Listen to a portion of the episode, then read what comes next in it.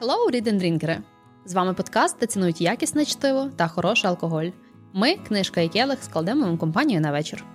Ола, бонжур, привіт! І сьогодні ми з вами обговорюємо фанову книгу пригоду Андрія Кузьми Кузьменка Я, Побєда і Берлін. Отож, почнемо з найважливішого сьогодні, найцікавішого і найвеселішого. Що ми сьогодні п'ємо? Розказуй, Тань. Розкажу. Коротше, я коли е, читала цю книжку, я собі взяла червоні очі від правди, бо під півас вона йшла тільки так. І вирішила, що сьогодні на записі ми теж будемо пити пиво, але щось трохи цікавіше, ніж правда, бо для тих, хто зі Львова, правда, це вже зовсім не в новину. І Кожноденний ту... напій. Ну, фактично, фактично. І тому я взяла е, кілька видів пива від е, маленької крафтової броварні, яка називається Ten Man Brewery. Трошки про неї розкажу. Вона була започаткована в 2018-му. Засновник броварні Тенмен Брувері Сергій Сотніков почав варити пиво в 2012-му. Перше пиво він зварив зі своїм батьком, воно вийшло таке класне, і Сергій став вдосконалювати свої навички. Вже за 6 років, у 18-му, у місті Вовчанськ Харківської області відкрилась броварня Тенмен. З назви можна собі припустити, що вона так називається, бо її відкрили 10 чоловіків. Ні, вона так називається, тому що коли броварню відкривали, випустили пиво Ten Man IPA, і воно стало настільки популярним, класним і любимим, що саме на честь цього пива броварню вирішили назвати Ten Man. Окей, а чого назвали Ten Man IPA? А це вже історія замовчує. Окей. От за 5 років своєї діяльності вони зварили більше 200 сортів пива, і вони є мають дуже високий рейтинг у світовій спільноті поціновувачів пива Untapped. Але після 24 лютого 2022 року місто Вовчанськ було окуповано, і тому е, Тенмен мали тимчасово згорнути свою діяльність. Ось вже після активної фази е, боротьби на харківському напрямку. Е, вони вирішили приїхати до Львова і відновити свою діяльність разом з засновником відомого київського пабу Пунккрафт Антоном Єхимцем. Вони фактично побудували все спочатку. От Тому зараз це пиво вариться у Львові, але продається в багатьох країнах по всьому світу. Крім того, що в них досить цікаве пиво, в них є один дуже цікавий проект, який називається геймбокси. Я перше не зрозуміла, що це таке, сіла за Google, сіла зайшла до них на сайт е, і побачила, що це е, щось типу як що це набори дегустаційні, де можна спробувати різні види пива, але разом з тим там є якісь ігрові елементи, якісь стікери, якісь посилання на плейлист Spotify, які з цим пивом грають е, найкраще, е, там якісь е, гейміфіковані тубуси. Коротше, цілий такий прям Discovery набір. Вони будуть е, посезонно. Е, зокрема, в цьому році сезон називається The Discoverer. Ось. Е, І сезон триває 6-8 місяців. Таким чином, вони якби гейміфіковують цю штуку і дозволяють трохи цікавіше пізнавати світ пива. Мені сподобалось, як вони розказують про свою, про своє виробництво. Я зацитую. Наша філософія виробництва це мистецтво.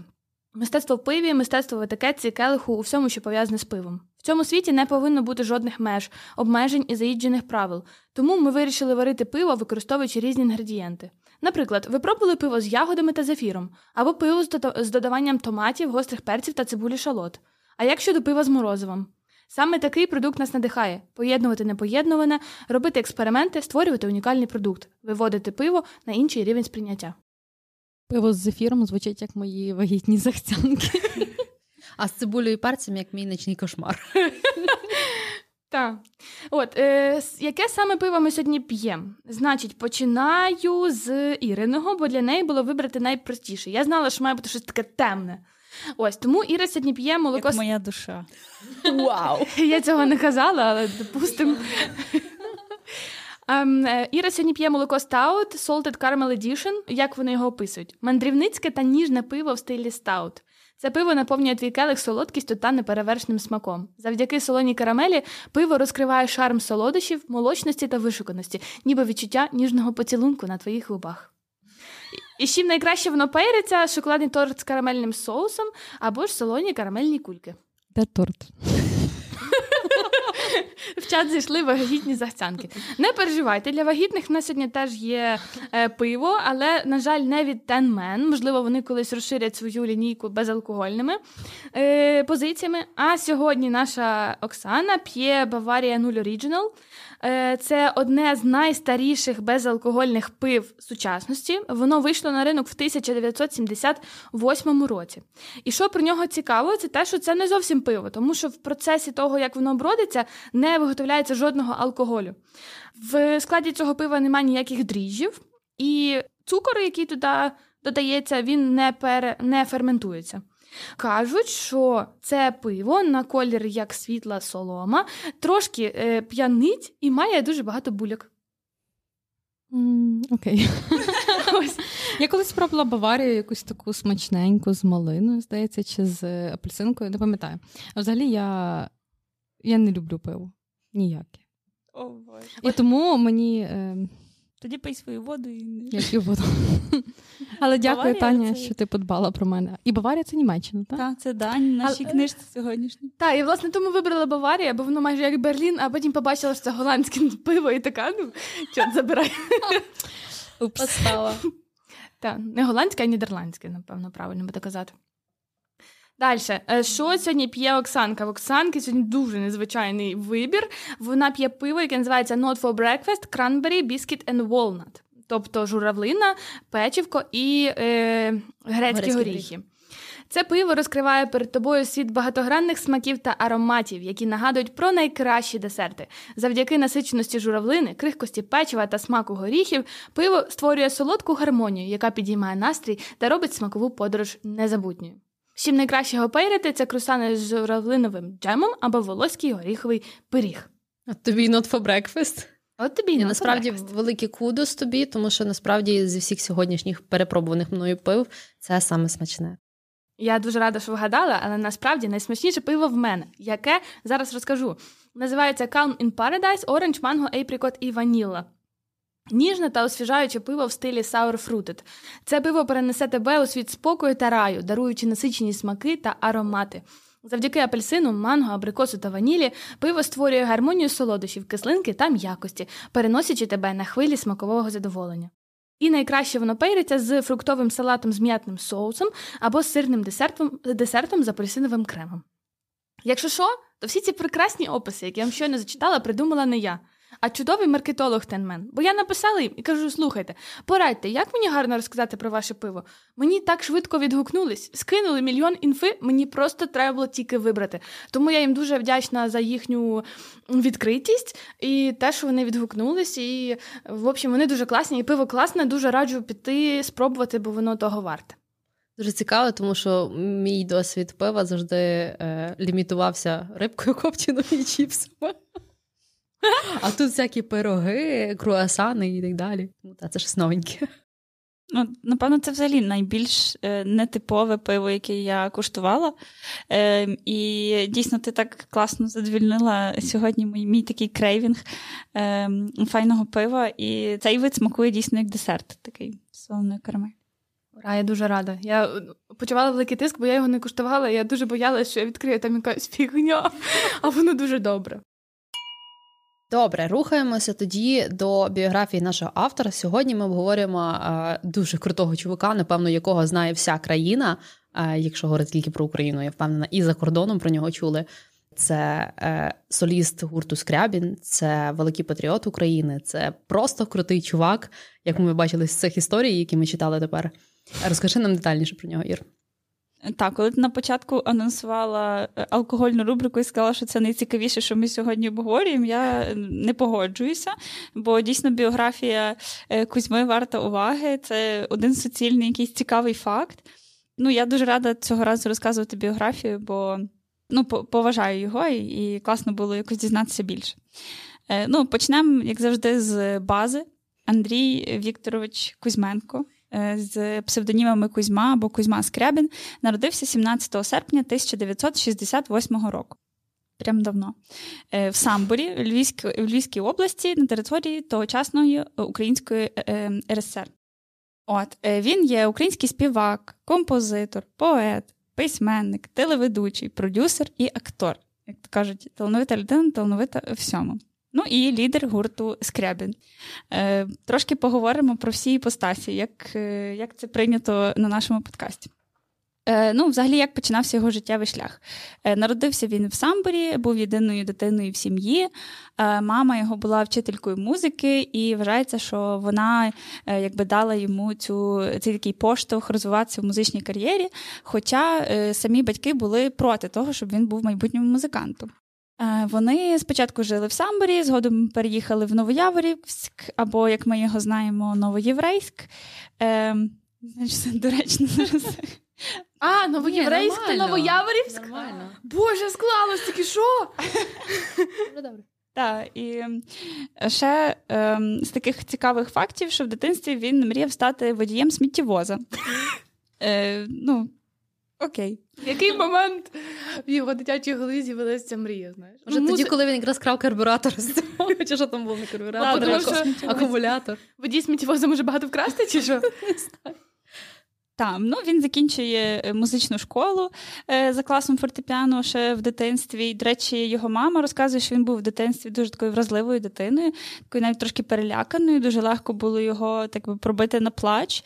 Е, і Він там, коли залишався якраз подовго на продовженій групі, то він завжди так дуже усамітнювався, е, там руки трусилися і, і сильно переживав, був такий асоціальний. Але потім вона згадує, що в середній школі в нього е, вже стало аж забагато друзів.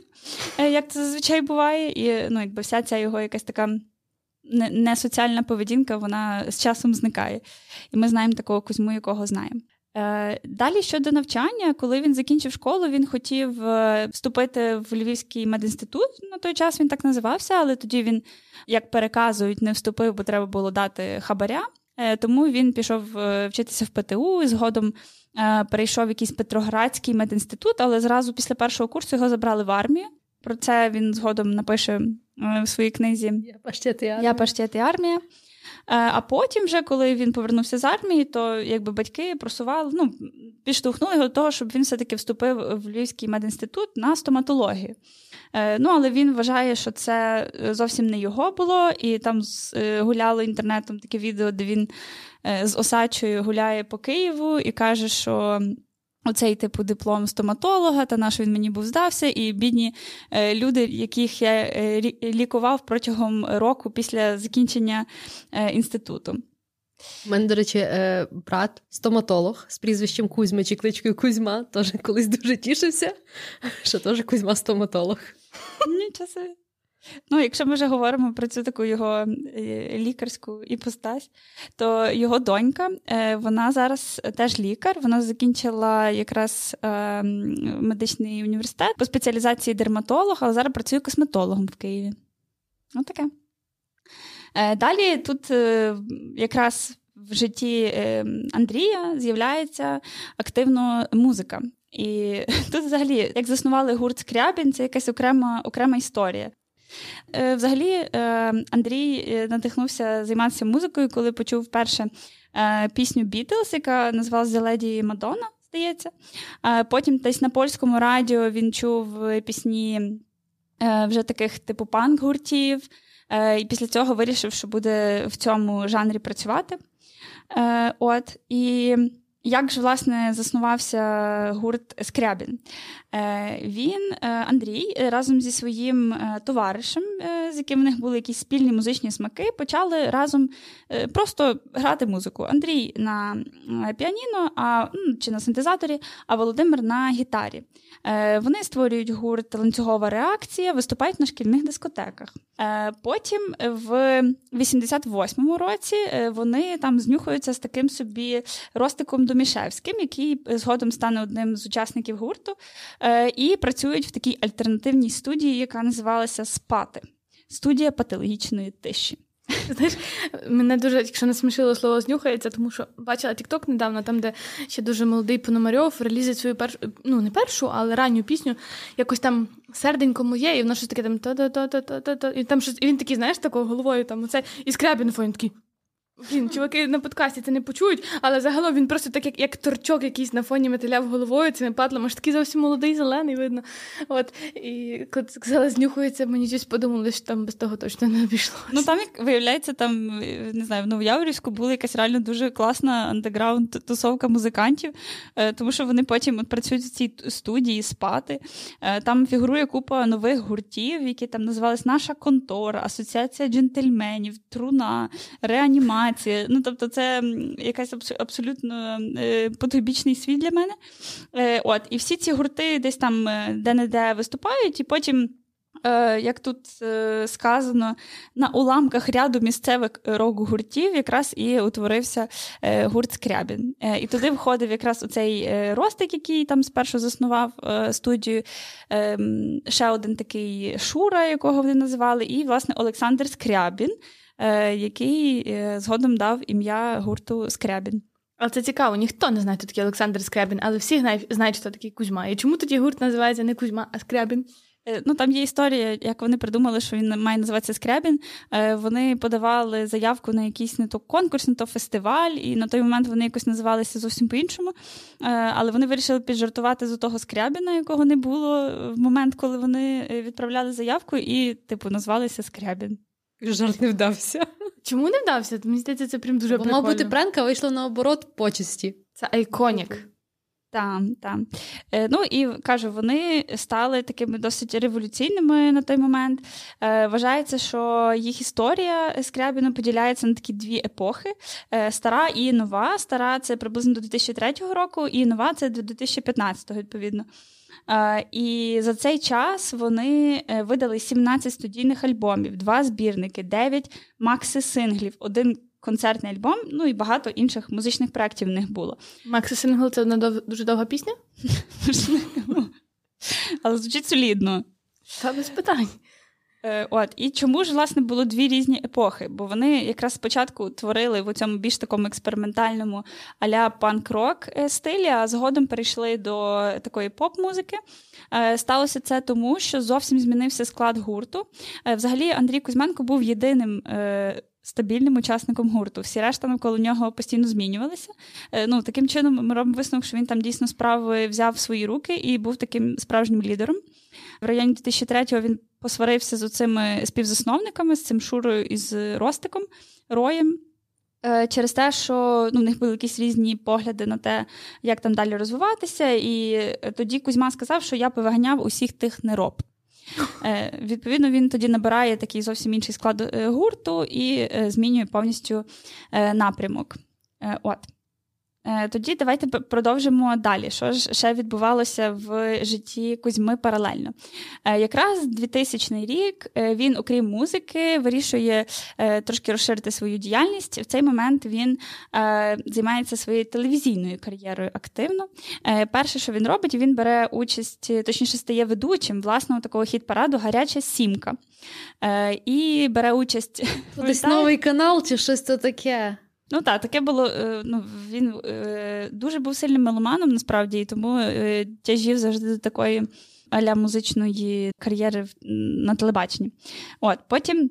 2003 року ця легендарна сторінка його життя, де він співведучий е, проекту Шанс разом з Наталією. Я одна, хто не дивився шанс. Я дивилася якісь перші сезони, напевно, ну його я там дуже добре пам'ятаю. Шанс це вони шукали якихось на вулиці людей, потім вони вчили ті люди а, пісню. Ні, Це, це голос країни початок. Ні, це це як продовження караоке на Майдані. А, Точно, караоке на Майдані. Там, типу, вигравав хтось, і вони там за один день його робили з нього типу, зірку, вибирали пісню, та, та, та, та і в кінці таке. він виступав. Прикольно було. Так, і це було на телеканалі Інтер. Він на той момент мав з ними підписаний Е, контракт, і потім це йому так відгукнеться не дуже, але в цілому е, була така сторінка, і ще він е, також там був ведучим програми Шиканемо. Ой, було таке точно. Зараз загуглю фішку. От ще з таких телевізійних проєктів, якщо вже говорити там до до кінця, то е, він був ведучий битви націй на ICTV. Е, це якесь таке спортивно-розважальне шоу, аля, де вони там бігали, стрибали. Було, було ігри патріотів. Це називалось. Там китайці, українці, росіяни, і там час від часу французи. Час Це від ігри часу... патріотів. А що за битви ігри, націй? то битви націй. То Ну, таке саме. ну, типу, То та. таке саме, просто здається, і формати. Один той самий формат, але різні продакшени, щось Ага. таке. Е, Коротше, далі він був ведучим на ICTV такого проекту, як Дача. І я це дуже добре пам'ятаю. Це був типу як квартирне питання, тільки, тільки його вів Скрябін. А він там всюди українською розмовляв чи ні? Так. Просто я не можу уявити, що він російською розмовляв. Ну, типу, у нього то така ну, яворівська говірка. Просто Та, та, вау. та. І ще перекласти це на російську, я думаю, Ні, неможливо. в нас на телебаченні, та це ж 2012-2014 рік. Та мені здається, що точно українською, в тому і був Ні, його весь шарм. Мені здається, я І десь колись шанс. почула, як він десь щось здавав на камеру російською. Це така ковструбата ламана була просто.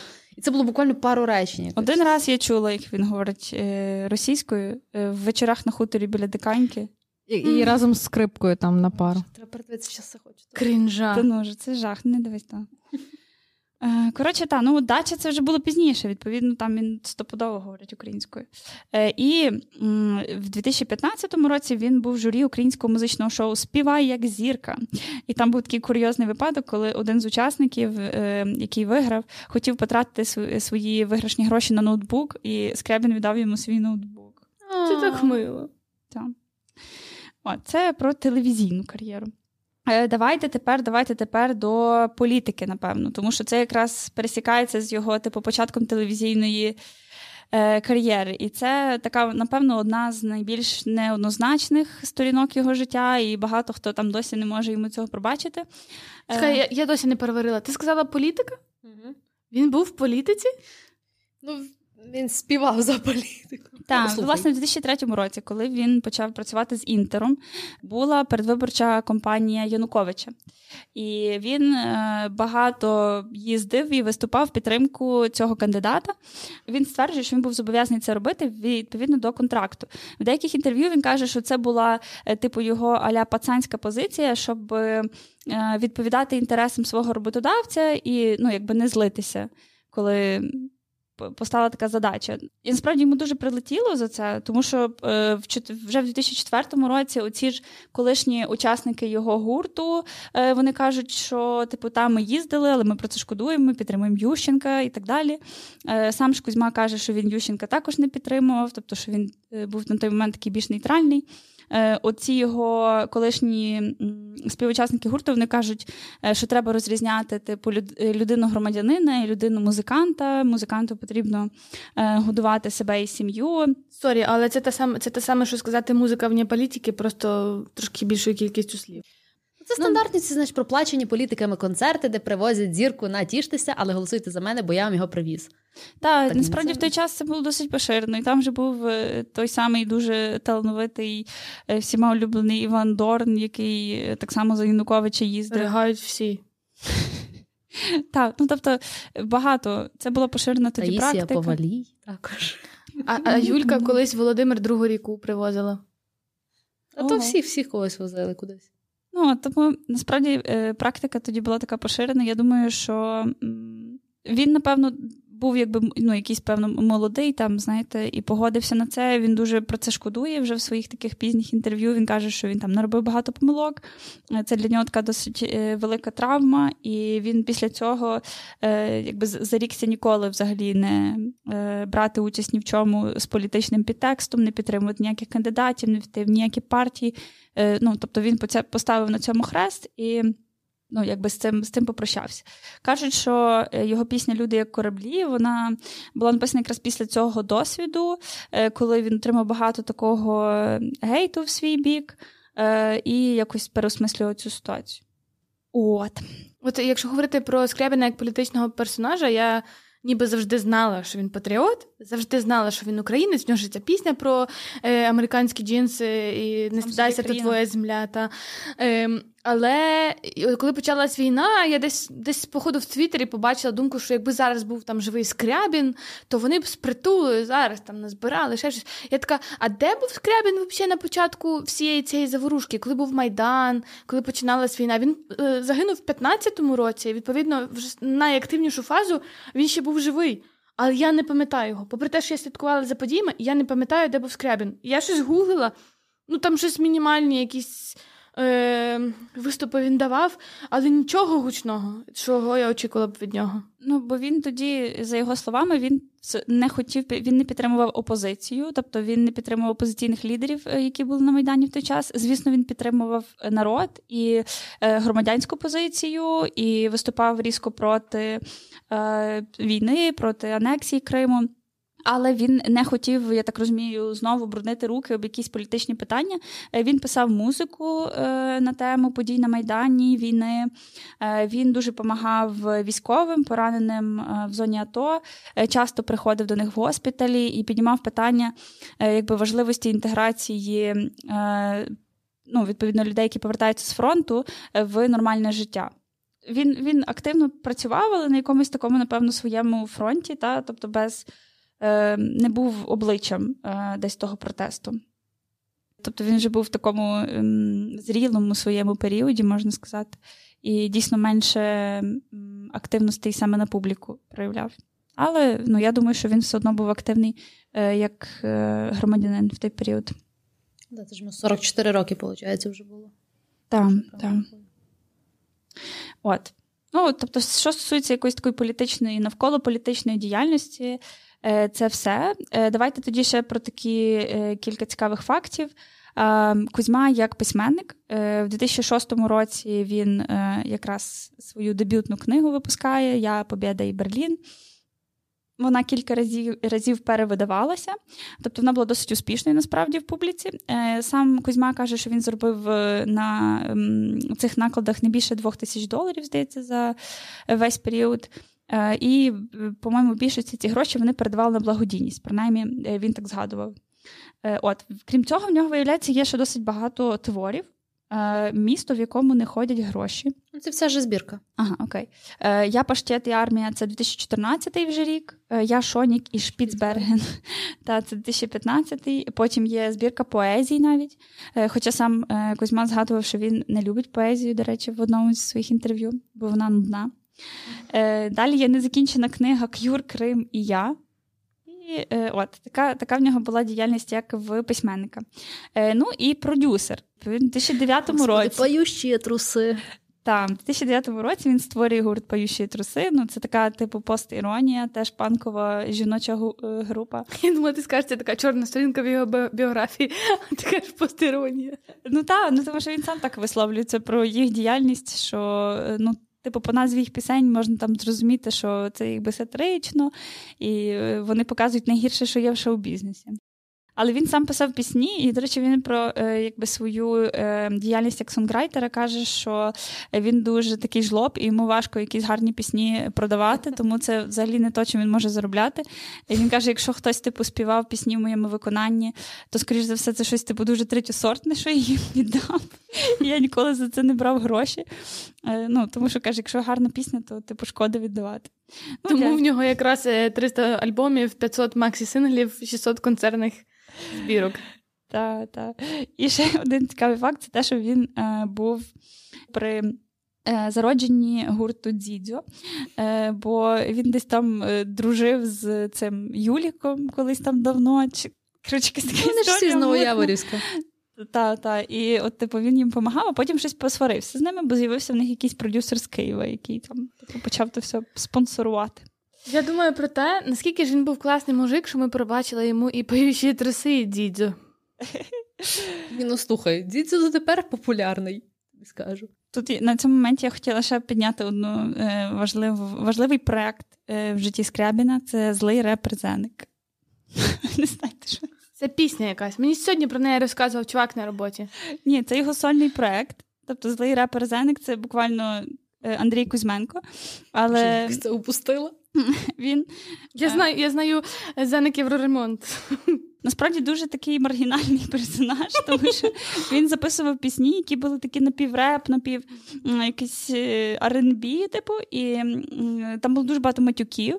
Е, тобто, зокрема, Він випустив альбом, який називався Залупа Рок у 2012 році. Це я згадала. Мені я не впустила це. Мій просто мозок це викреслив. І залупа рок, і злий репер Зенек, все починається з літери Z. Якби він був в 23-му, 22-му ще році, його б за це вже заканцелили. До речі, та я не звернула. Злий репрезентник це прекрасно. Я раджу вам послухати його композиції е, в Ютубі. В цьому єдиному альбомі, який він випустив за Лупа Рок у 2012 році, було всього 9 пісень, е, серед яких такі мелодійні назви, як Ти дохуя пиздиш. Баба з хуєм.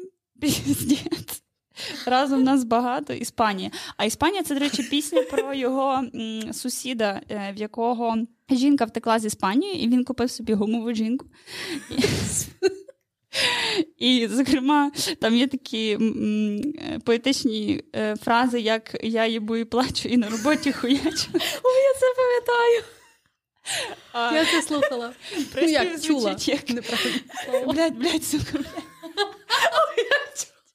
І там далі продовження таке саме. Вставте, будь ласка, на початку від на початку подкасту дисклеймер, що 18 А разом нас багато це якісь типу. Разом Е, нас може, совість замучила, чи це просто гринджоли його заїли? Тільки не кажіть, що Скрябін написав пісню для Гринджолів, і вони позорне оце останнє місце, чи яке б чи передостаннє зайняли тоді з Боже, нею. мій Євробачення. Вони ж їздили на Євробачення при Ющенку. разом нас багато. Та, це Та. найбільш Серйозно? позорне. Це найбільш напевно. позорне Євробачення в історії. Я собі записала, що потім погуглити, бо я не в курсі за це. Коротше, але в Скрябіна теж, до речі, було багато політичних пісень. Е, Зокрема, коли він їздив оце за Януковича, він написав пісню е, Нам казали, можливо, ви чули. М, Класна пісня.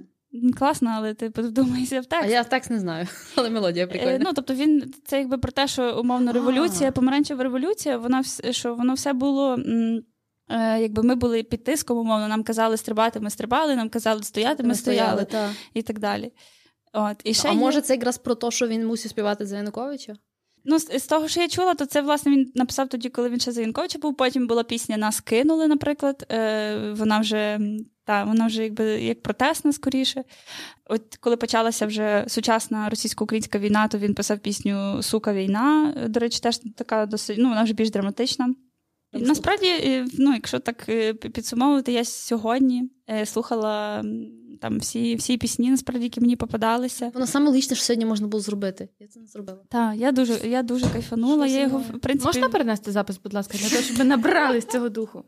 Так, і я надихнулася тим, наскільки це просто багаті на якісь цитати, на, е, на мудрі думки пісні, які зараз дуже актуальні. Там е, ті самі люди, як кораблі, там ти, я не твій брат, ти не сестра, ти не сестра моя, і там, ну, коротше, Пісня, Флешбек до Прохаська. пісня, яка виправдовує інцест. Знаєш, вона мала бути, коли в грі престолів ці ланістери між собою мали співати Я не твій брат, не сестра. Ніколи не розказуй мені, хто я в чому я винен. Ну, одним словом, е, добре, ви не в ліричному настрої. Е, тоді поговоримо ще про особисте життя, і е, тоді, тоді будемо завершувати. Ти кажеш, ви не в ліричному настрої, а в мене в голові грає, якщо ти зрадиш кохана, я вирву всі твої зуби в коробочку, їх поскладаю. пісня. Супер. Дуже лірично. Добре, тоді про особисте. Власне, в Андрія була одна дружина за все його життя, з якою він вчився в одній школі в паралельному класі. Е, Це така собі Світлана Бабійчук. Е, і вона була е, художницею і донькою художника. Одружилися вони в 94-му році. І в 97-му році вони, на- вона народила йому доньку, якраз Марію Барбару, яку назвали Барбарою на честь Барбари Першої дівчини Кузьми, про яку він пише. в книжці. На честь Барбари Брильської. Це така Барбара Брильська. То він так сказав їй. Це актриса. Польська, польська. Як польська, іронія долі. Там. І є відео е, гуляє в інтернеті, де він е, особисто знайомиться з Барбарою Брильською. Це був його кумир дитинства. Е, І він їй каже про те, що він назвав доньку на її честь. І, як я вже сказала, вона стала косметологом.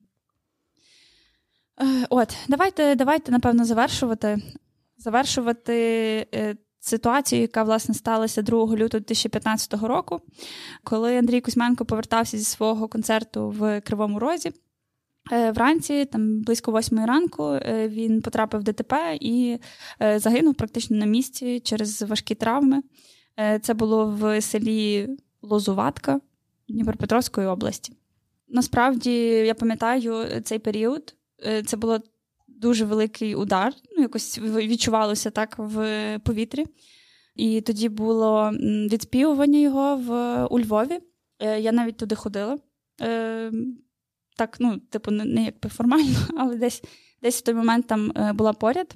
От і м, потім його поховали в родинному склепі на кладовищі в Брюховичах. І провели ще два такі е, концерти пам'яті Скрябіна у Львові і в Києві. Я була на Львівському. Це було була дуже там. потужно. Реально, скільки виконавців, таких дійсно українських виконавців, хороших. І вони співали його пісні. Боже, це там просто все ридало, все з цими запальничками, світило, фонариками. Ну, я, якщо чесно, дуже добре пам'ятаю той день. Я пам'ятаю, де я була. Мені тато сказав про це. Я пам'ятаю, що я лежала в ліжку, я пам'ятаю, в якій піжамі я була вдягнута, і я пам'ятаю, що мене дуже сильно це зачепило. Е, я навіть не знаю чому, бо я ну, не була я фанатка Скрябіна, прям якась така, але мені в той момент здавалося, що пішла епоха. І я пам'ятаю, е, тоді крутили відео, якби відеоряд з дружиною Скрябіна під пісню Спи собі сама. І мені здавалося, що це була ну, не що здавалося, це була просто якась ultimate драма. Ну, типу, це було настільки сумно, що страшне.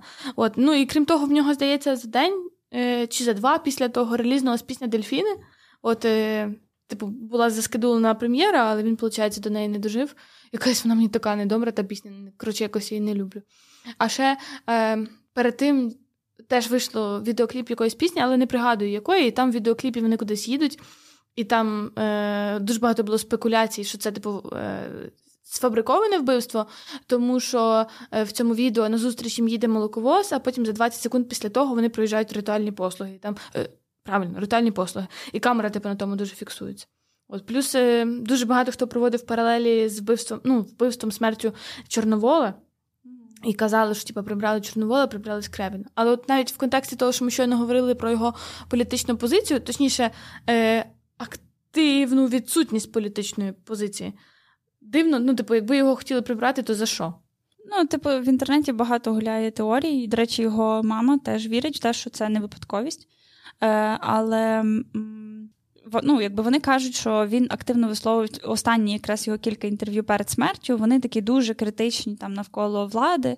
Але чесно, я не вірю, що в той час, у 2015 році, когось могли настільки, якби. Е, ну, відверто прибрати за е, інтерв'ю чи е, за будь-якого роду таку публічну діяльність. Ну, тим більше вже вже були інші шляхи дискредитувати людину, і не треба було так роки знаєте. Та. І не то, щоб він прям. Так, і не було святий. дуже за що. Я я пам'ятаю, я була посварилася зі своєю мамою, бо вона мені. Я їй доказувала, що це підстроєне вбивство. Це я малий гімнюк ходила і кричала, що що це підстроєне вбивство. Нам не подивилися, що дурна, що трохи. Коротше. Ну, це була це була людина, напевно, дуже близька всім. Я якось так собі рефлексувала. Е, Згадувала, як я там ще такою малою, дуже буквально перші роки школи, бо я в одній школі вчилася там перших п'ять років. Тобто я це буквально там якийсь мій дуже ранній вік, і ми слухали оцю кольорову. Дуже тоді фанатіли від неї, всі однокласники, там десь на якихось якраз після уроків, пам'ятаю. Е, ну, якийсь такий чіткий спогад в мене є. І друге, це те, що я ходила до на випускний до свого брата старшого двоюрідного, і там я вперше почула мам, бо її завжди співають на випускних. І Старі така... фотографії завжди співають на випускних. І старі фотографії, а там вони ще мам, ну бо типу як мамам, там якусь дань віддають. Але я тоді вперше її почула. І от якісь такі яскраві ці спалахи в мене е, в голові. І так дивно розуміти, що це одна та сама людина, вона якось так в нас е, ну, була інтегрована в якісь такі побутові моменти, і всі підхоплять, якщо якусь пісню згадати, і е, всім воно якесь близьке. Я не знаю, я дуже вдячна Скрябіну за ці старі фотографії за мам. І ще здається, там було щось про людей. Яку крутять на всіх е, останніх дзвониках і якихось оцих е, сраних лінійках. Ну, а не якась там, ну не знаю, священника трохи витісняють з якимись там молитвами. І ну, ну, типу, непогана пісня. Ну, непогано замінена якийсь там радянський, типу, вайб. Ну, я мам не люблю, але в нього спи собі сама просто топова. Мовчати. Люди кораблі сильна, мовчати сильна, Рели, старі кори... фотографії. Ні, ну Це ж такі веселі, типу, такі. Це ауто. Ці такі ліричні, драматичні, такі просто тебе розадівають, не шикарні. Я пам'ятаю, місця щасливих людей це був головний мідляк, під яким ми танцювали в моїй молодості. Це прямо, якщо тебе хлопець запросив під місця щасливих людей, то це все. Це це вже весілля, це вже діти, це вже. Взяти відпустку і переслухати всі ті 300 тисяч альбомів. Так, так, стопудово. Ну, там один чого танець пінгвіна вартий. Ну, я дуже кайфанула. Блін, то Дорн ж його переспівав, mm. так зразу трохи. Спортив. Ну, я все одно його зі скрябіним асоціюю. Це просто культова фраза. Мене е, дратують люди, які думають мало, чи як там. Це просто геніально. Ну, бач, воно та, воно всім так відкликнулось, тому що він був такий, знаєш, супер простий хлопець. Реально, в мене яка асоціація, ну не асоціація, в мене якісь спогади Скрябіна. Це десь клас, напевно, восьмий в Калуші, день міста чи то день молоді, в парку приїжджає Скрябін, і вже десь там під кінець концерту, година 11 вечора чи 12, є така пісня Чорнобиль Форева. Там Чорнобиль, Форева, такого щастя більше нам не треба, така суть. Вот. І тут же кінець концерту okay. Скрябін пропонує всій толпі, давайте ми з вами переспіваємо цю пісню. І слово forever замінимо фразою, куди ми зараз шлемо русський воєнний корабль. І просто весь парк горланить. Чорнобиль, йти. Так не треба. Просто. І це горланили цілий вечір. Я просто тепер це аналізую. Боже, що ми робили? Боже, який це бред! Але, от, власне, через цю якусь таку близькість до людей, він, він знаєш, він простий такий пацанюра. І, і ну, 90% людей такі, напевно, там в тому місті були. І тому всім так зайшло. Тому, напевно, всі це так важко переживали. Я хочу ще додати: я колись е, була в селі, і я щось кажу, щось там. Ой, е, якусь коротше, дізналася якийсь факт з біографії Скрябіна, і говорю своїй тітці, що типу, а ти знала там, що це десь та. А вона каже: Та, Скрябін, та то ж наш, е, типу, ну, Кузьма, наш сусід. коротше. Я така, та як сусід? А я я була здивована, що ну, якби. Вона каже, так от через ліс, типу Новояворівськ. Я думала, наскільки це реально близько типу, до мого села. Якісь там 30 кіме, сусід. І я його після того сприймаю як такого от, типу, свого. сусіда свого. та. Я ще тільки що е, Оксана розказувала за Чорнобиль. Я згадала оце, що москалі то хворі люди mm. хочуть воювати, а ми будемо на них і зговорили срати. Обана, заїбісь, щось там бандерштаті. Коротше, ці коломийки це просто вони тримали мою менталку на початку Великої війни. Ось, а ще е, ну, е, ти казала про спогади про Скрябіна, про те, що свій. Е, У мене були колись е, мої самі перші стосунки, щось роки три ми з хлопцем зустрічались. Було багато всякої війні, але я одну досі не пробачила. Е, Восени 14-го року біля е, універу Франка був якийсь концерт, я не пригадую. Та, І там е, був Оторвальд, а потім після Оторвальда був Скрябін, типу хедлайнер цього концерту. І я через цього чувака. Пішла до хати і не встигла побачити Скрябіна, бо він мені наярював і казав, Таня, тобі пора додому. І в ну, взимку 15-го Скрябіна не стало, і я просто досі йому не можу це простити. Тобто ти пішла додому, тобі хлоп дзвонив і казав, йди додому? Жінко? Я була на першому курсі. Де твої яйця? Я була на першому курсі, я думала, що так треба. Я потім після того вже відростила ті яйця, а тоді я думала, що так має бути. Я надіюсь, цей хлопець теж відростив свої. Хай це буде уроком для всіх жінок. No. Коротше, добре, давайте то підсумовувати. Е, давайте, щоб підсумувати, скажу ще один такий факт цікавий. Е, інтерв'ю одне з останніх, яке він давав. Е, то там один з журналістів, коротше, він перед тим пішов до людей і запитав, з чим асоціюється Кузьма. І там дехто плутав його з Олегом Скрипкою. Дехто казав такий маршрутка, як собача будка. І такий, типу, окей, то що це ваша асоціація? Вона така, та, та. Коротше, добре, що не обана, заїбісь. Типу, у людей були дуже дивні реакції, але одна мені дуже запам'яталася. Якась жінка сказала, що він е, обезбашений і мудрий. І мені здається, це просто ідеальний опис е, Кузьми. Бо всі ці обезбашеності, його типу, мудрість. Ну, не обезбашений, він просто такий, якби, знаєш, не міняється відповідно до ситуації взагалі. Ну, типу, Йому просто по барабану, що про нього думають. І мені дуже дивно. Та ні, мені дуже було дивно, як він взагалі вижив на тому телебаченні. Тому що навіть ми е, говоримо зараз про емпатію, ми там знаємо, що з тим треба говорити так, а з тим треба говорити так. Ми трошки міняємо свій тон, а той взагалі просто нічого не міняв. Тобто він говорив, от як як в себе з колегами в Новояворівську, так та, само він на телебаченні там говорив, я не знаю, з тими всіма зірками. А наскільки велика повага в нього е, до нього у всіх е, якби, тих зірок? Ну, можемо згадати, як оцей концерт пам'яті. Це ж дуже багато зірок е, вибрали собі пісню, чи там як ото відбувалось, і заспівали. Та, там ну, тобто... і Вакарчук, і Бумбокс, і Скай. Угу. Ну. То, що він точно не любив е, гламур і е, пафос, це 100%. Якраз сьогодні натрапив на відео, де йому, йому типу, Осача десь його в кулуарах якихось премії юни ловить і каже: Я так розумію, що ви сьогодні не серед номінантів, оскільки ви не е, в глядацькому залі, а на барі. І він бере бокал, який в нього цей момент був, дивиться на камеру, каже, записуєш і розбиває собі його. А Осача така: ой-ой-ой, що ж це відбувається? Е, І коротше, вона каже: я так розумію, ви засмучений. Він каже, що дуже видно. І тут Горбунов такий ззаді, це зашквар. Одним словом, закругляємося. Дякую вам за цей триб'ют е, Андрію Кузьменку на одну годину, практично. Так, сильно, е, сильна біографія, сильний е, автор. Близький всім, тому так, довго про нього трошки поговорили. Е, Рухаємося вже до самого твору безпосередньо. І оцінки в нас сьогодні такі цікаві. Цілий range: 3, 4, 3, 5. Добре. Сама книжечка. Про що ж вона? Розкажи нам, Оксан. Так, це буде найкоротший сюжет в історії нашого подкасту. Напевно, Е, я не хочу спойлерити, насправді. Хочу, щоб всі, всі прочитали або прослухали цю книжку, тому це буде більше як такий тизер. Події цієї розкішної історії відбуваються навколо старої пошарпаної машини марки Побєда, на якій простий хлопчина Андрій зі своїм другом Бартом подорожують до столиці Німеччини. Автомобіль Андрій купив у якогось абсолютно невідомого львівського художника за 200 американських доларів, які позичив у сусідки Ориськи. Це важливо. Чим він страшенно розчарував свою матір, бо сім'я мала сумний досвід купівлі автомобіля. Пригоди хлопців з Новоєврейська починаються вже з виїзду і продовжуються всю дорогу до Берліну. Та й в самому місті. Фігня трапляється, але простяцька винахідливість дає змогу вийти з будь-яких проблем. В Берліні хлопцю вдається обміняти антикварний автомобіль і повернутися додому цілим і неушкодженим зі спогадами про дикі пригоди дорогою. В основі цієї повісті пригоди з життя самого Андрія Кузьменко. Давайте почнемо з напевно самого головного героя. В принципі, ми покрили багато вже чого, коли говорили про його біографію.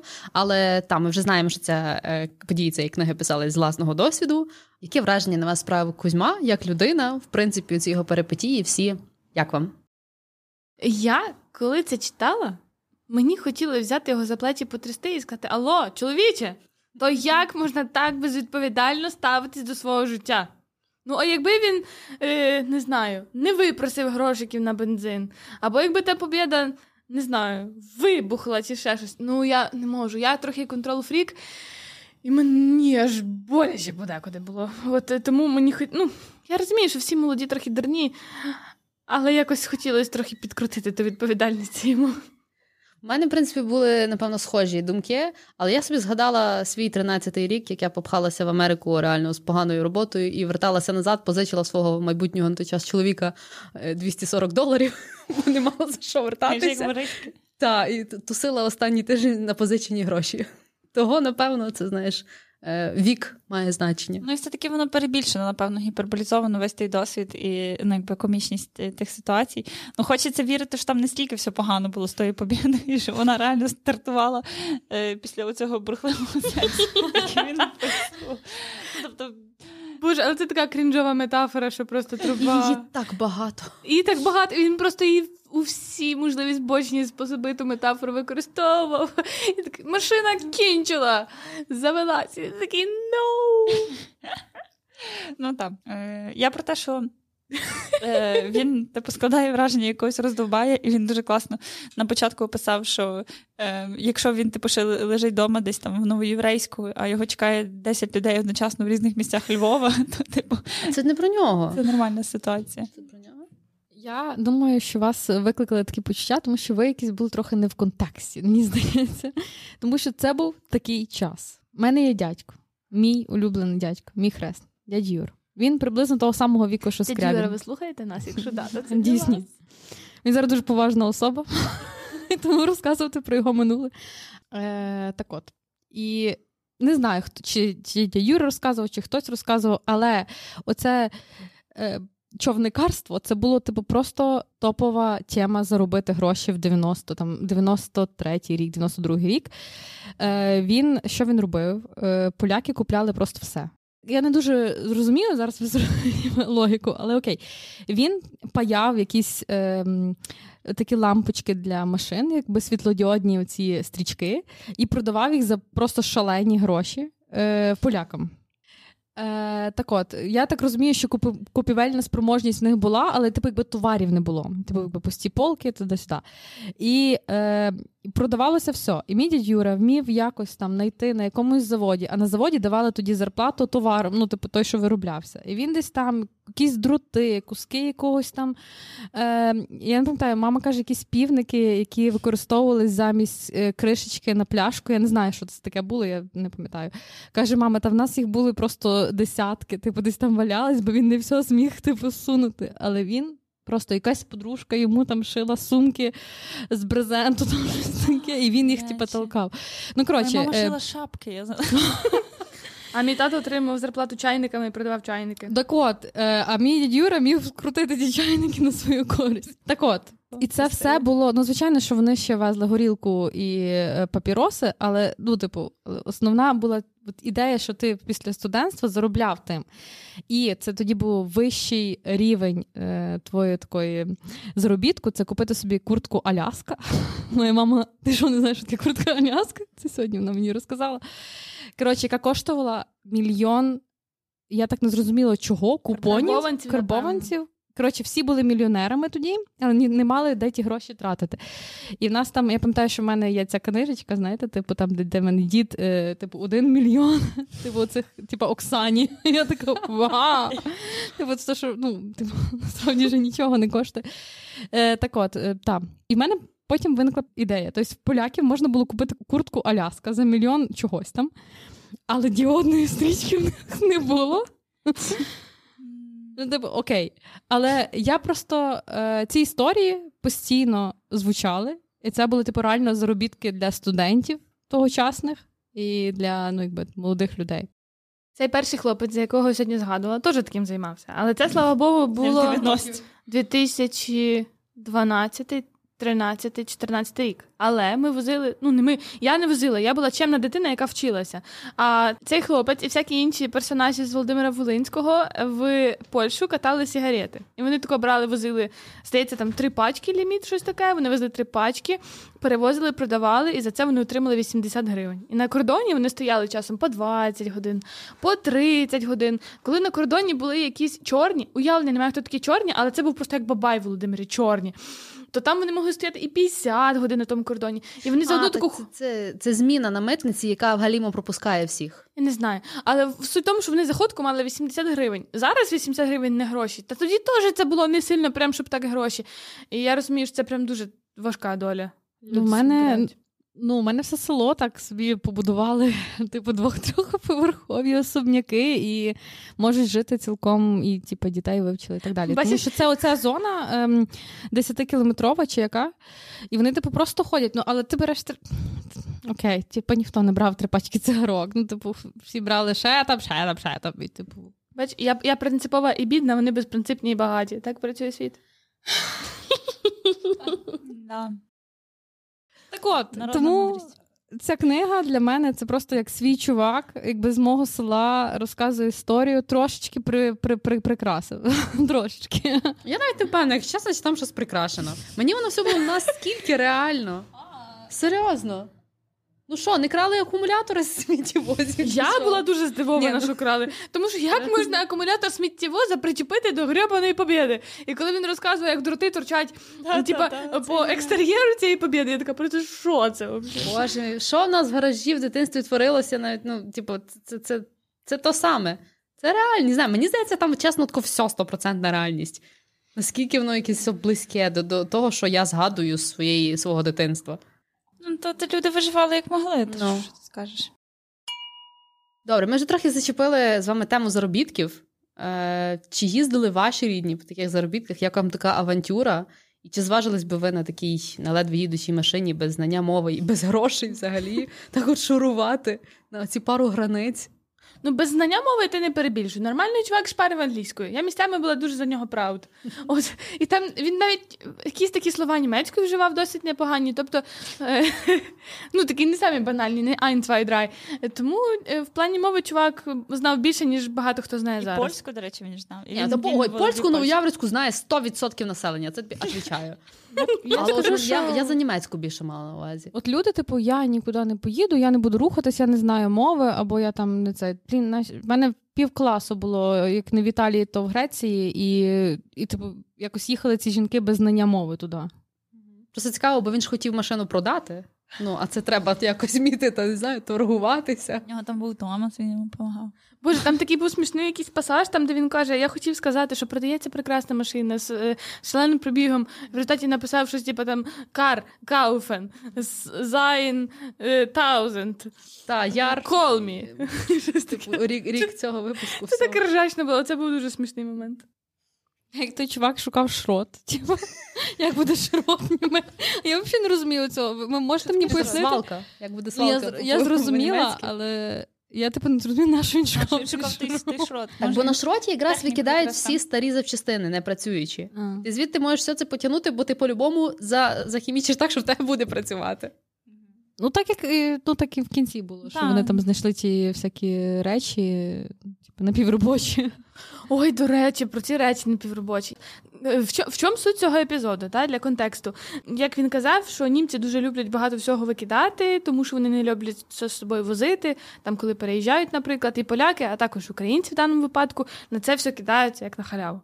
Коротше, 17-й рік я працюю в таборі в Америці, а, а табір для багатих єврейських діток.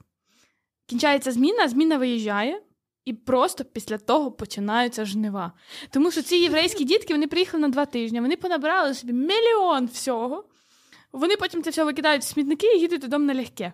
Наприклад, що, що вони з собою везуть? Ну, типу, я звідти айпади я що? додому привезла шампунь і кондиціонер від Пол Мітчелла. Що станом тоді, коли я була студенткою, для мене було просто захмарний бабос. Ну я більш нічого не брала. Але ну на Пол Мітчелл я все-таки спокусилась. Тим паче мені його принесли адресно.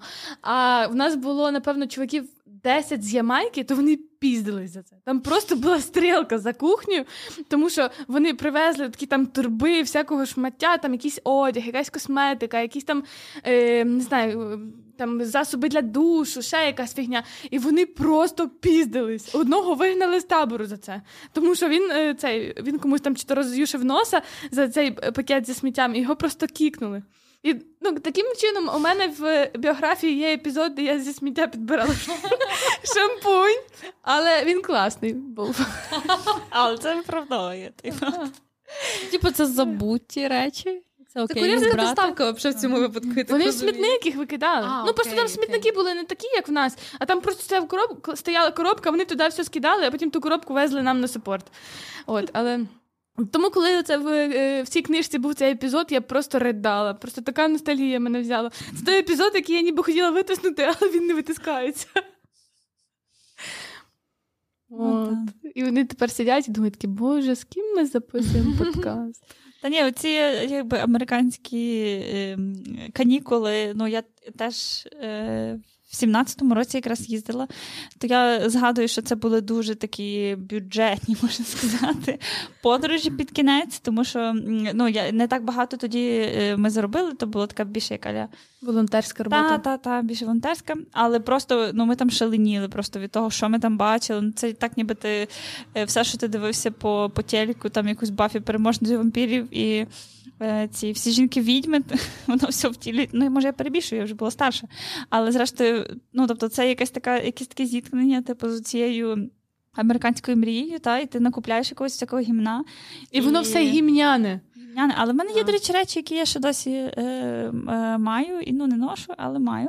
Ні, ти казала, що тебе було дуже багато речей, і вони не, не поміщались в валізі, і там речей. в валізі і там були якісь каблуки, які ти взагалі типу, непонятно, як купила. Типу. Е, в мене був курйоз з тим, що я м, вирішила купити своєму хлопцю там куртку Коламбію, тому що вона коштувала 20 доларів, а це був серпень місяць.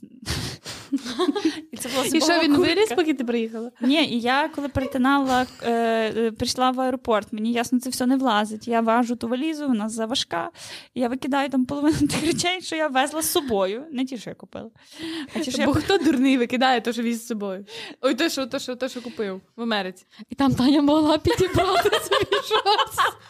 А я така, та ну там все було цінне. Я е, так ходила по типу достав аеропорту, кажу, ну може то комусь пригодиться, там візьміть. коротше. Яка і, що? дівчина. і я вдягаю ту куртку Коламбію. В серпні місяці, кінець, кінець серпня, і я проходжу в ній е, якби, весь той контроль, бо, бо вона не влазила нікуди. Дивіться, на мене я мерзну. Ти такий, мем, are you okay? Ти така, it's cold in the plane. Так, так. Ну, це доходило до якогось маразму, реально. Ми, ми божеволіли. З нами була м, зі мною була одна моя подружка Катя, яка нас слухає. І, е, вона, по-моєму, дві пари штанів тоді. Але ми були якраз у цих обізбашених, а ще одна наша подружка Настя, вона була типу, дуже раціональна, і вона нічого зайвого не купляла. Вона якусь книжку, таку здоровену про мистецтво, і ми тоді такі. Настя, ти нічого не шариш. Ми веземо суміш для панкейків.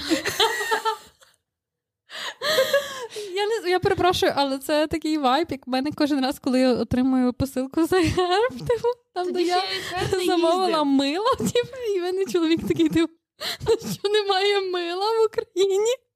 А я така, так воно ж, типу, органік там. Cruelty free. Такий, what? Типу, скільки воно коштує? Я така, там доставка знайдеш ніби безкоштовно, від 60 доларів. Прийшлося взяти мило. Це люди, які засуджують тебе за свої за твої покупки. Не робіть так. До речі, в мене були е, ці одногрупниці, які теж їздили в Штати е, по work and travel, і вони були дуже розумніші за вас. Вони замовили собі якусь доставку назад е, морем там чи чим, я не Так, знаю. так. Але вони там якісь ноутбуки, айпади. Коротше, набрали якоїсь беушної е, О, я ж сказала, Нам то треба бувати гроші. Я знайшла в кінці, що щоб попасти додому. А ти мені кажеш айпади. Нам платили 200 доларів на тиждень чи на два тижні, щось таке. Ні, я просто пам'ятаю, що вона купила собі якийсь там беушний планшет. е, Ну, для дизайнерів це було типу, просто топ. У нас тут взагалі не було такого, ну для, для малювання. І вона там дуже переживала, і це єдине, що вона взяла з собою в багаж. А якийсь там шмот, вона типу, морем десь два місяці чекала чи три. Так, так, так. Було. Настя про то говорила, бо вона була раціональніша. А ми ні. Ну, тому я не можу сказати, що це були заробітки, заробітки, тому що це реально більше була як така одна велика пригода. Ну, тобто, я не пам'ятаю, мама теж згадувала, що ми під кінець ми їздили багато турами з китайцями, е, тому що в них були дешеві тури, а нам не було де жити. І вам було не принципово по-китайськи, там по-англійськи. Типу. Ну, типу, там були е, англомовні гіди, але ну це реально ми, ми зловили якби оцю золоту жилу. Цей прикол. Так. У нас вже закінчились гроші, лишалось десь, може, два тижні до кінця. Ну, відповідно, нема де жити. І ми беремо. Бронюємо тури один за одним в якісь дуже нестандартні локації. Тобто ми поїхали на Ніагару, потім ми поїхали в Бостон, а потім ми поїхали кудись взагалі в Центральну Америку, то вже в останні дні. Коли...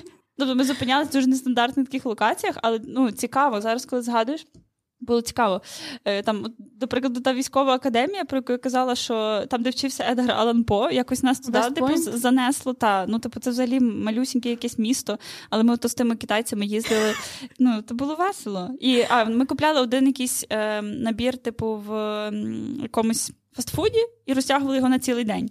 Ну, Там, Боже, мені так сумно в цей момент. Чому? Та це класно. як ви не мали грошей, набір але цілий день? е, бронювали тур. З фрішкою і бургер. ну, нам ж тре- нам, нас були обмежені, обмежена кількість грошей, які ми могли потратити.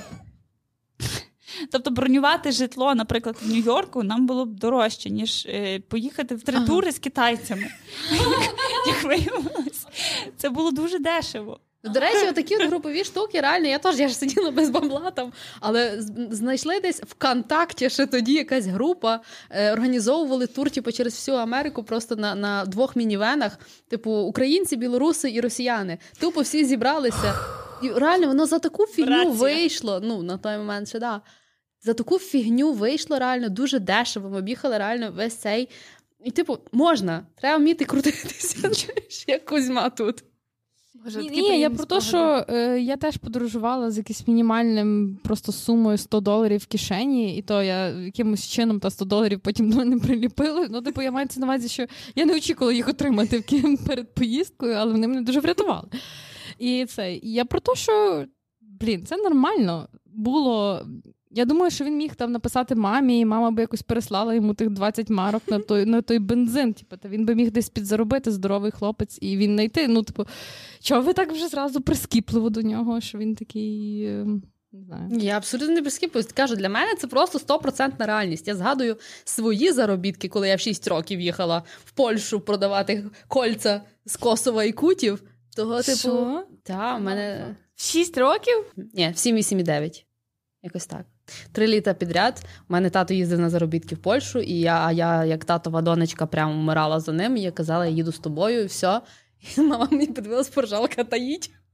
І я їхала, я стояла, я продавала кольця, перевозила сигарети.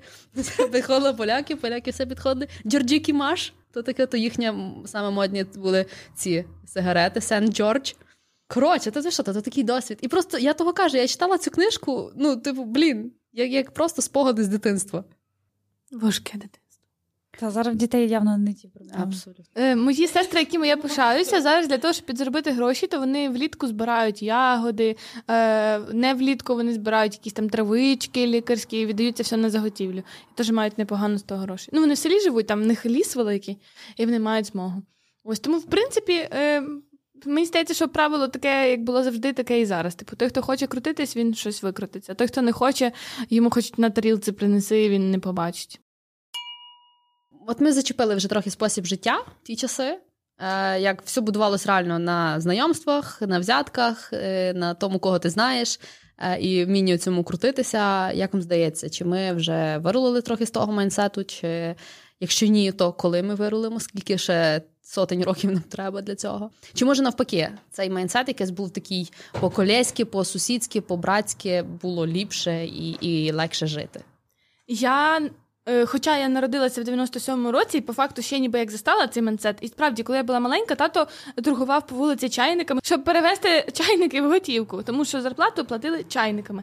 Тобто я була в той момент. Але я не пам'ятаю, що все було прямо це так через знайомства, через зв'язки, через ще щось. От якось мене батьки настільки від того відгородили, що я виросла в нормальному суспільстві, е, там, де було верховенство права, там, де той, хто працював, той мав, той, хто не працював, той не мав. Ну, в тому плані я їм дуже вдячна. І зараз, 2023 рік, я впевнена, ну, ясно, безлад є скрізь.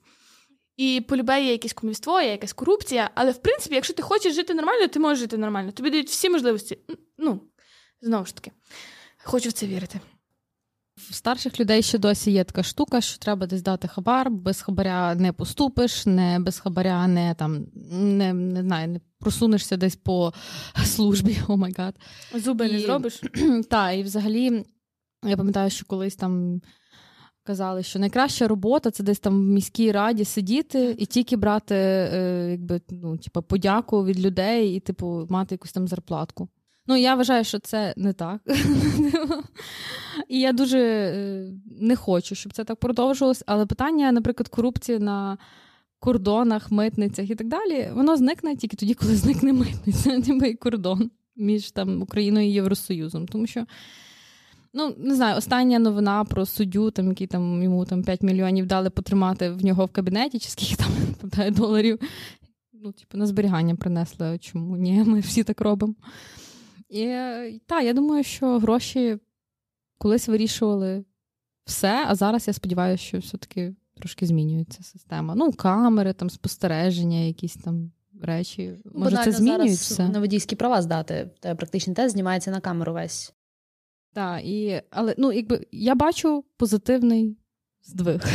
В майндсеті, напевно, в першу чергу цей здвиг. Тому Та ми... ні, напевно, ще просто то, що є публічність якась певна, є оці камери. Ну, ну хто придумав поставити камери в машині, щоб дивитись на коліна? Так. Розумієш, вона є, і Ну, ти але можеш підняти це, фіксує, типу там так. Ну, дивись, насправді, хто хоче обійти це, він це обійде. То той самий інструктор він знає, як обійти всі ці камери. Але все-таки є якась можливість. Тобто, бо я пам'ятаю, коли я теж я здавала на права, е, в нас не було такої можливості, що ти можеш дати сам. Mm-hmm. Це не варіант, тобто опція. Тобі сказали, ти пройдеш навіть на всій програмі, ти теоретично здаш, відповіш на всі правильно, е, на всі питання правильно, тобі все одно вибіж ти не здав. Типу, навіть не пробуй. Але зараз я щиро сподіваюся на це, що зараз не так. Та блін, е, мені здається, що, по-перше, якісь оці та антикорупційні заходи і Європейський Союз намагається зараз активно пропагувати. Тобто у нас є там конкретні якісь там стандарти, яких, які ми маємо відповідати, і вони реально. Ти бачиш їх е, в дії через такі корупційні скандали, типу через те, що ну, якісь такі штуки вилазять, це як більш публічно. Але то, що згадувала Таня, якийсь оцей побутовий такий, побутове комівство, мені здається, це не гірше. І коли в тебе батьки, наприклад, живуть за таким принципом, то ймовірно, ти також будеш так жити, навіть якщо ти вже молодий, навіть якщо ти нашого віку. В людях в головах є ця думка, що їм е, через твоїх там знайомих, давніх, недавніх, через шість рук е, хтось має щось, е, щось порішати. Е, ну і на кінець давайте е, підсумувати, обговоримо, який ваш улюблений епізод з книги, що вам запам'яталося чи відгукнулося найбільше. Я чомусь запам'ятала е, Берлін і клуб. Я не знаю, як як, як там то прошилося, але я знаю, що одна з моїх мрій колись була попасти, типу, поїхати в Берлін. Я була там три рази і ніколи не попадала на якийсь рейв. Типу. Ну, типу, Мені здавалося, що найкращі вечірки тільки там, і що такого, як там, я ні, не бачила. Ну, я насправді не бачу нічого подібного. Але це все одно лишається моєю мрією завалитися в якийсь такий берлінський клуб. І я думаю, що там нічого майже не змінилося з того часу, е, як описував Скрябін. І це було прикольно. Так, Я колись так завалилась в клуб в Будапешті. Для мене що Будапешт? Що Берлін? Я не була ніколи в Берліні, але я собі уявляю, що там клубаси такі самі. Я пам'ятаю в тому Будапешті, що це е, це щось виглядає на таку будівлю, як в центрі Львова, але ти заходиш всередину, там якийсь такий довгий-довгий коридор, і там танцпол просто так на два поверха, ніби як перекриття між першим і другим знесло. Знесли під дахом другого поверху, там якась машина висить щось таке в одному залі, в другому залі воно якось взагалі по-інакшому все оформлене. Водночас є таке враження, що ти танцюєш не на підлозі, а як на збитій такій землі, як то в землянках. Тобто, е, ну так максимально хардкорна обстановка. Тобто там взагалі не йдеться про якусь там елітну тусовку, про що там. Просто з якогось сміття зроблений інтер'єр, світла і просто купа тіл, які просто, знаєш, всі такі, всі такі. Втомлені, літні, потні, і просто тако рухаються під якусь таку дуже странну музику. Просто плечко в плечко, нема де пройти, і просто якась така транстосовка. Посеред цієї всієї фігні стоїть е, банкомат, тому що форінь треба зняти, бо якогось біса треба було платити готівкою. Просто в кожному куточку, де ти бачиш, скрізь є бар, де не наливають тобі там якийсь умовний, не знаю, е, там old fashion чи віскі саур, де наливають самбука, текіла, півас. Просто ти приходиш, і неважно, яка текіла, текіла, все. Ти п'єш просто тут текілу, вона тако тече, йдеш далі. Там просто е, такий довгий коридор трахалка. Там дуже багато таких, як. От як купе. Просто просто такі от перегородки, між ними такі матраси, і люди на матрасах їбуться. От, І і просто і просто такий такий, такий дуже дивний вайб, тому що оця тусовка така, всі люди, ну таке враження, що вони під чимось. Оці бари, які наливають. Бо вони під чимось. Ну я не була під чимось, але я теж перейняла тоді ту атмосферу. Це було так странно, але це була сама якась дика двіжуха в, в моєму житті. І це прям дуже вартує один раз на такий клубний experience попасти. Я була в Одесі на такій двіжусі, мені не сподобалось, то було значно менше приміщення. Ну, воно було там на березі моря, але в якомусь такому закинутому закинутій будівлі, і там якісь теж, е, оскільки е, сама площа приміщення менша, то оцей весь треш якби був більш щільніший. І там ті люди, які там, умовно, по куточках, і ті бари, воно все було якось надто сконцентроване, і коротше, мені було некомфортно. Але мені здається, що такий досвід має бути. Типу, ти попадаєш на якусь просто ну, дичайшу діч, просто про яку ти зранку думаєш, мені приснилось, не чи, чи це я справді там була і це все бачила. І це mm-hmm. та. О, я ще колись в Києві в форсажі була на такій тусовці, я тільки що згадала. Я я, е, я пам'ятаю, з ким я була, але я його не бачила весь вечір, бо мене так тоді рубало. Я твереза була. Я в тому віці ходила на тусовки твереза. Ну я була настільки заряжена, що я просто вдихнула це повітря, і в мене був такий вайб. Ти що? Я вже зараз в цьому віці, напевно, не вмію так отримати задоволення, як тоді. Так ось сумно, то чого? Я думаю, ти би якби прийшла, то може. Не знаю, мені здається, я зараз знаєш, я здамся ще на етапі походу, е, підготовки до походу в клуб. Я не я намалюю вії засну. Та-та-та, цей, оцей мем про те, що типу, для інтровертів найкращі друзі, які відміняють типу, зустріч перед її початком. Я ще пам'ятаю, як в нас був випускний на бакалавраті, ми з Ірою разом вчилися. У нас був е, випускний біля цього фонтану Ромео Джульєта, там, де готель Львів. А після того якась тусовка людей звідти поперлась в Малевич. Ну там я вже була така, як треба, після того випускного. У мене тоді такі дві подружки були блондинки, вони були дуже схожі між собою. І тому я з цими двома блондинками були просто в центрі уваги всіх. Насклеїли якісь поляки, насклеїли якісь турки, але я була на вайбі, мені було весело. Я пам'ятаю, я прийшла додому, у мене просто був в кров розхреначений, розхреначені пальці ноги, бо якась тьолка з шипами на босоніжках мені наступила і порвала пальці ноги. Ну мені було так весело, що я це побачила, коли вже прийшла додому. І було дуже кльово. Блін, оця така бурхлива молодість, ви що? Це, це абсолютний мас must. Інакше це дуже сумно. Е, Мені дуже запам'ятався в книжці момент. Теж такий аля флешбек з, з дитинства, з тих років, коли він розказує, де він позичив ці 200 баксів цієї ориски, і вже вони свиснули цей акумулятор, і він каже: йду я з тим акумулятором і 200 доларів зашитими в трусах купляти машину. І я згадала, як в е, мене брат, десь в якомусь там, не знаю, 18 чи скільки теж він чи то якусь першу машину свою купляв, чи ще не пам'ятаю. Ну теж йому мама підшивала в штани гроші, щоб не вкрали по дорозі, бо то ж маршруткою треба їхати у Франік було. І це мені теж якийсь такий так відгукнувся, такий флешбек. І там багато таких, от насправді, е, якихось таких деталей реально.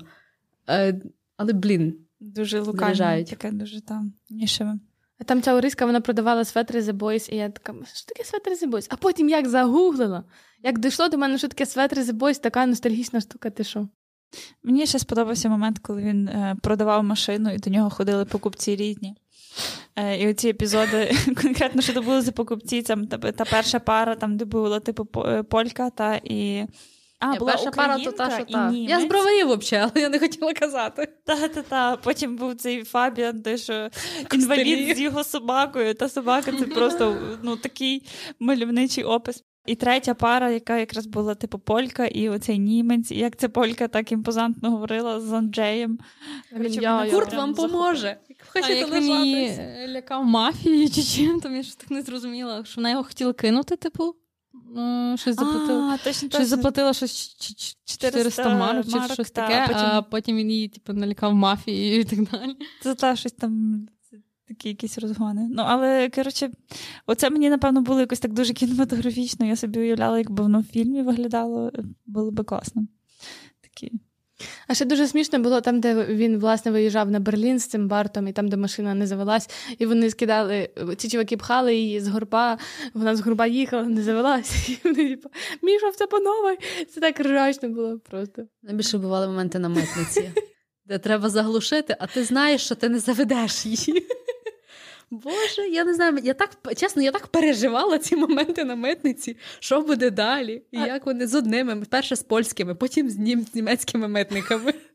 А там, де цей, де він казав, що вони капот підпирали цим штирем від лопати, а для того, щоб показати аварійку, він блинув поворотником. І першу включила, вдруг ручник не спрацює. Ретро-авто, ретро-авто. Якщо чесно, мені було дуже. Я ну не знаю, це я приберегла для висновку, але я дуже рекомендую послухати цю книгу в дорозі, бо е, ми недавно переживали митницю, і я мушу просто сказати, як Таня хотіла задекларувати вогнегасник. А я писала своєму чоловіку, як відкрити капот машини, бо я побачила, що попередню машину перевіряють. Я теж дуже переживала, там, е, що вони нас почнуть там шманати. Я не знаю, ну, типу, чому я переживала, але завжди я переживала. Так, так, так. І ти пізніше, що вони дивляться на тебе, і типу, ти конкретно тут. Бо це стресовий стресовий момент. Рілі? А коли ми верталися назад, був той самий митник, який пропустив нас в Польщу. І він до нас. А Оксана зразу така, бо ми дуже довго стояли в черзі назад, і ми дуже хотіли додому. Вже пізно було. І Оксана така, шановний, шановний, це ж ви ж нас пропускали, ви мене пам'ятаєте? Він такий, да, пам'ятаю. А що то ви, дівчата? А що ви, ви в Польщу їздили на закупи? І Оксана така на Пасху вдітись. А я ні, ну там ми ж везли оце куча яєць з, з Гаррі Поттером. Я кажу, дивіться, крашенки вистачає. Але прикол на Пасху вдітися і він не поняв. Це було, це було так смішно. Був, коли ми були вже розслаблені, бо ми вже якби на шляху додому. Тобто, Якщо чесно, не робіть так. Типу, не жартуйте, тому що ви можете попасти на людей, які абсолютно не розуміють цього вашого якогось такого гумору. Нам пощастило. Так, так, Оксанка до нього вийшла як до рідного просто. Але це було це, це завжди митниця, оскільки ти там довго ну, багато часу проводиш, треба якось себе розважати, тобто треба якось з людьми взаємодіяти, чи з тим, що навколо відбувається, і це дуже кумедно. Ну, але навіть повертаючись додому, можна попасти. Ну, от як він з німців його вже випустили, а поляки його ще не пускають. І ти не маєш де дітися просто. Ой, так, то взагалі було трешово. Але це ще той час, коли між Польщею і Німеччиною кордон був. Так. Це взагалі Мені так здавалося, як, як йому оцей якийсь там ділер його нарішав, каже, я тобі зараз відкрию той шлагбаум. І він підходить до віконечка каже: дивися, поляк, я є, о, і мене нема. І фух, машину. Український фокус якось такий. Боже. Мені лише цікаво було, коли там евакуатор його мав евакуйовувати і пробив йому дно побіді, бо не міг ту побіду зрушити з місця. А там, де вони в метро катались. вирішив лишити. Цікаво, що далі? Ну, типу, як би пробити дно в машині, це, напевно, якийсь такий поганий значок. Червоний прапор. Так, насправді книжка дуже весела, е, прекрасні спогади навіює і прекрасний настрій створює, коли читаєш, е, просто угораєш реально в деяких місцях. Е, давайте тоді плавно перейдемо до висновків. Як вам книжка, яку ви оцінку поставили, е, і чому? Давайте я почну. Я поставила три. Якщо чесно, ну, я не можу оцінити це як книжку. Для мене це такий сирий матеріал для стендапу. І це був би супер смішний стендап, якщо чесно. І Скрябін прекрасна персона, ну не сприймаю його як письменника. Я не розумію. Просто е, книжка в контексті того, що ми обговорюємо як літературні твори, це не літературний твір, це просто набір букв. Тут немає толком якоїсь композиції. Е, для мене тут не було ніякого висновку. Та, це абсолютно було фан. Але ну, мені воно як книжка не, просто не працює. Тому я поставила три. Воно нормуль. От для того, щоб просто мати хефан один вечір під півас, нормуль. Але ще раз читати я не буду. Радити, напевно, це як книжку теж не буду, тому, тому так. Можна я для контрасту скажу? неї п'ять. Так, я б стала п'ять. Е, я вважаю, що це не та книжка, яку треба там серйозно оцінювати з точки зору якоїсь там літературної цінності чи так далі. Але ця книжка створює настрій, вона робить емоцію. Я просто пам'ятаю, що я ну, ну я дуже голосно сміялася. Я просто читала в ліжку, я трусилася, тому я не могла заспокоїтись.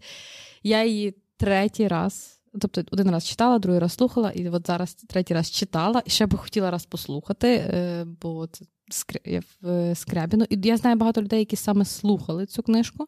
І я її дуже порекомендую не знаю, буде фільм, і я буду водити всіх своїх родичів на той фільм і робити каст гроші. Ну, Окей, давайте я продовжу. У мене чотири, так, посерединці. Е, Бо насправді я я кайфанула. Е, Я кайфанула її, я її теж спочатку читала, потім ще знайшла в виконанні якраз е, де Скрябін її читає, власне. Ого. Та, та, і це ну, це дуже круто, бо його голосом. І, е, ну, Правда, він там так досить швидко це робить важко фоловити, але е, ну, мені сподобалося. І це створює реально дуже класний такий, е, я не знаю, настрій пригодницький. І я насправді дивувалася, як він місцями майстерно десь е, закручує е, саме цей зворот, якийсь такий мовний. Е, тобто, ну, здавалось би, там коментар чи скоріше претензія, напевно, Тані, що типу недостатньо якось композиційно це як твір виглядає для мене. Е, Написано це дуже непогано. Ну, саме в форматі е, літературного твору. Е, І я здивувалася, що настільки він от десь там порівняв умовно стелю е, Побєди з якоюсь аркою Львівського вокзалу, або там ну, метафорично називає її квартирою і каже, що там бракує тільки там вазончиків. Ну, Це це так досить лірично і поетично, і це гарно. Тому мені сама мова сподобалась, якби його його літературний стиль класний. Тому я би порадила почитати. Вона класна. Навряд чи я буду перечитувати, але. Е, я думаю, що це е, гарний твір, як на е, таку людину оркестра Андрія Кузьменка. Окей, і тоді на завершення вже я. Я поставила три. але з надією, що мене переконають на 4, насправді. Тому що я вагалася між 3 і 4 і поставила 3 тільки через те, що якщо от прям бути дотошним і відповідати нашим там опису оцінок, то та це нормуль книжка, я її не перечитаю реально. І на рахунок пораджу, ну я не знаю, єдиний варіант, напевно, якому я би могла її порадити, це коли ми там за 20 років мене дитина спитає: Мама, як було там то часи твоєї молодості? Я така, нам читай, типу не напрягай мене. Це напевно єдиний варіант. Е, Порадити її як книгу я, напевно, не змогла би, тому що це для мене якийсь більше, не знаю, такий от. Комічні ситуації, як збірка якихось оповідань, не знаю, збірка. Типу. Та, от щось типу просто таке, що ти можеш читати для фану, там ти не маєш на вихідних е, що робити, маєш поганий настрій, ти сів буквально за годинку другу прочитав це, просто поржав, потішився, все. Тобто для мене це якась, ну це не книга якось, але це, це щось таке, я не знаю назви для цього. Тому я поставила три, ну плюс та, ще, ще ми трошки вбили оці от всі. Е, згадки постійних оргій, не оргії, господи, а всяких там е, аналогій з сексом і і, і калу, і і сечі, і всього цих всіх проста оця мова трошки вбивала мене моментами. Але я розумію, що воно десь додавало колориту, якраз це все. Тому, напевно, три я поставила. Але я чесно міняю на чотири, і я задоволена.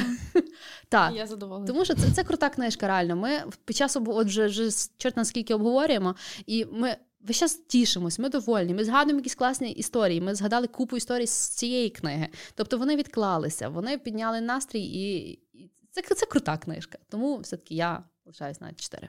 Клас. Смішинку одну швиденько розкажу. Ти кажеш, коли діти будуть питати, як було в часи твоєї молодості, ти будеш давати їм прочитати. Недавно є така блогерка, називається Катя Бльостка. Ну я просто я з нею вмираю. І вона казала, що недавно її менший син до неї прийшов і спитав: Слухай, мама, а коли ти була молода, то електрику вже винайшли? Я просто ридала. І я розумію, що коли твої діти прочитають цю книжку, в них плюс-мінус такий же висновок буде. Я впевнена, що якщо це та це, це будуть читати мої діти через 20 років, то в них, напевно, на кожній сторінці буде там по 5 запитань мінімум. Типа, чому? Що за що за дій? Нащо? Чому манекени? У мене теж було питання. Бля, типу, це так смішно було. Чому ти йдеш до сусідки зичити гроші? Це, напевно, перше теж питання. Тому що вона продавала светри The Boys, і вони в неї були. Вона мала гроші. Чому вона продавала светри? Чому вона їздила? Ну, коротше, тут, тут, блін, просто теперішні реалії не відповідають тому, що було колись. А те, що буде через 20 років, це буде взагалі не відповідати. Але це в цьому і прикольно, тому що там постійно в дитинстві мама весь час розказувала, як було за часів її молодості. Оці черги за молоком, оце, що не можна було джинси завозити, і треба було їх там десь зганяти звідкись. Е, ну, от купа таких, і це це так класно було слухати. І коли це хтось десь занотував, і ти маєш можливість це перечитувати, це це круто. Я ще додам. Я дуже люблю книги про Францію, про Париж і так далі, і про Прованс. І є книжка, називається Рік у Провансі. Е, ну там якось декілька частин, і е, там розповідається в такій самій жартівливій формі з дуже великими перебільшеннями і гіперболізацією про французів то теж, типу, не сучасний час, якби в минулому, як вони довго обіцяють щось і там типу, не виконують. Або якщо вони обіцяли тобі зробити ремонт до Різдва, то типу треба було уточнювати якого. І мені подобається, що також оця історія, добре, там, ну, блін, не називайте це книгою, називайте це блін, історією на вечір. Е, Вона розповідає про культурну особливість того часу, і це її цінність. Добре, там ще був нашумівший плановий фільм. Розкажи нам, Оксан, що там з ним. Е, так, е, розкажу про фільм. Я дуже його чекала і чекаю насправді. Просто розкажу пару фактів, які я е, дізналася інтерв'ю. 17 березня 2022 року мала бути вже точно-точно прем'єра фільму, але як казав Кузьма, як не срачка, то бродячка. Це Кузьма як... так казав? Так. А я думала, то моя мати так, придумала. Він казав, що то в нього в сім'ї так казав. То ковід, і то війна. Е, і в одному інтерв'ю е, якось ну вже казали, що вже фільм готовий, все вже знято. Єдине, що залишилось зняти сцени в Берліні. І, Якщо типу... зважати, що 60% книжки відбувається в Берліні, то залишилось зняти сцени в Берліні. Це 60% е, фільму. Ну так, але в загоні кіноманів е, Гордієнко зняв репортаж такий досить гарний про цей фільм. Неспроста, я зараз розкажу чому. І Берлін знімали у Львові в е, ратуші всередині. І це так було круто. Я була дуже така захоплена, тому що я пам'ятаю, що колись якісь всякі страті російські серіали знімали у Львові і подавалося, що це типу, Париж. Не знаю, там не буду зараз казати це, але я точно знаю. І там реально зробили дуже казковий, казкову берлінську вулицю, цей район, якого вже, до речі, не існує в Берліні. Але видно, їм треба було ще зняти якісь там ворота е, чи ще якісь там е, берлінські справжні штуки. Але головна героїня це ця машина, вона постійно ламалася, і вони щось не могли її чи вивезти, чи ще щось, е, чи через ковід. Я підозрюю, що це була ще та проблема. І е, трошечки як це все починалося, е, дружина Кузьми е, позвонила продюсерам Star Media, виявляється, вони там знайомі, друзі, і зналися, і сказала, що хтось хоче купити е, ну, якби, права на цей фільм. І вони сказали: слухай, нікому не продавай, ми самі зробимо. І домовились так, що е, дружина буде в курсі всього, що відбувається з фільмом, тому що так от, книжка не дуже тягне на сценарій фільму. Тобто там немає дуже мотивації героя, там немає, якби чому він їде в той Берлін, ну, особливо, типу. Крім манекенів. Е, так, так. І е, дружина взялася, типу, якби бути рецензентом. І плюс вона дуже попросила, щоб всі прибутки йшли в фонд Андрія Кузьми. І так і вони домовились. І от е, саме цікаве, що сценарій писали майже три роки, і молода режисерка Ольга Ряшина, і, до речі, її дебютом був, походу, це один єдиний фільм її. Це секс і нічого особистого з притулою. Я дивилась, Хто не знає, але... бо я не знала. Але Влад Ряшин це один з типу з прям таких. Це його дочка. Ну, це, це очевидно, тому що він, mm. по-моєму, в цьому Starlight Media один з головних продюсерів. Він знімав майже все оце пост СНГ, як ти казала. А, ще хотіла сказати про роль Кузьми. Це була дуже важлива штука, бо всі ж люди будуть асоціювати ніби актора з Кузьмою. І я вважаю, що це просто геніальніший вибір. І я не уявляю, щоб хтось інший зіграв Кузьму. Е, просто послухайте, не знаю, там дві хвилини його інтерв'ю. Мені здається, що це просто реінкарнація. Ну, реінкарнація та. Ем, Іван Бліндар. Франківський драмтеатр грав в фільмах Коли падають дерева, Сквот 32. Кажуть, що дуже класний фільм. І Кров'янка. Не знаю. Окей. І е, також він знайомився з дружиною, він їздив в Новояворівськ, він дуже до того відповідально постався. Мені взагалі це все сподобалось. І Гордієнко теж грає в цьому фільмі е, когось там е, міліціонера. І там навіть в трейлері є його рука. І він дуже тішився тому. Е, Так. Тому і кажуть, що фільм, в принципі, має бути успішним і він через те, що. Чи так як мавка? А, ну мавка, ну, мавка вийшла. вийшла. Слухай, я вже не знаєш, тут вже ставки не ставлю. Я вже мене вже навчила. Ну, давай другий раз скажи, він ніколи Та ні, ну Щоб як? ми змогли зробити сказав... другу версію я того не... тікток відео. Я, блін, не розумію, чому вони його не випускають. Чесно, я не знайшла жодної інформації. В них є сторінка в інстаграмі, так. там жодної інформації. В чому бляха затримка? Ну, типу, довести побіду в Берлін, seriously? Ну окей, але кажуть, що має бути досить успішно, тому що там дуже багато саунд саундтреків е, саме Скрябіна, які виконуються Велбоєм, Тіною Карель, танок на Майдані Конго, Джамалою, антитілами і Монатіком і так далі. Ну, типу, е, там щось коротше, цілий альбом вони запхали в фільм, і я думаю, що це ну, що це дуже круто. Ну, але, звичайно, вона трошки поміняно. Ну, тобто, там основна ідея є, основна атмосфера, але е, якби мотивація героя трошки інакша згадала фільм Євротур, коли цей тіп поїхав. Поїхав, типу, до своєї оцієї дівчини, бо ну це прекрасно. Якщо б вони зробили щось таке з цією Словаччиною, там, де вони купили щось, знаєте. А не знаю, чи то зараз без Я купую я купую цей готель. Я звільняюсь. Це прекрасно. Зараз, може, воно так би не сприйнялося. Аж захотілося передивитися. Отож, в липні ми з вами знайомимося з Максом Кідруком і читаємо його твір Не озирайся і мовчи. Уявіть, що на землі існує місце, яке ніби застигло в часі. Місце здатне сховати будь-кого, хто прагне втекти від реальності. Уявіть, що для того, аби туди потрапити, достатньо не озиратися і мовчати.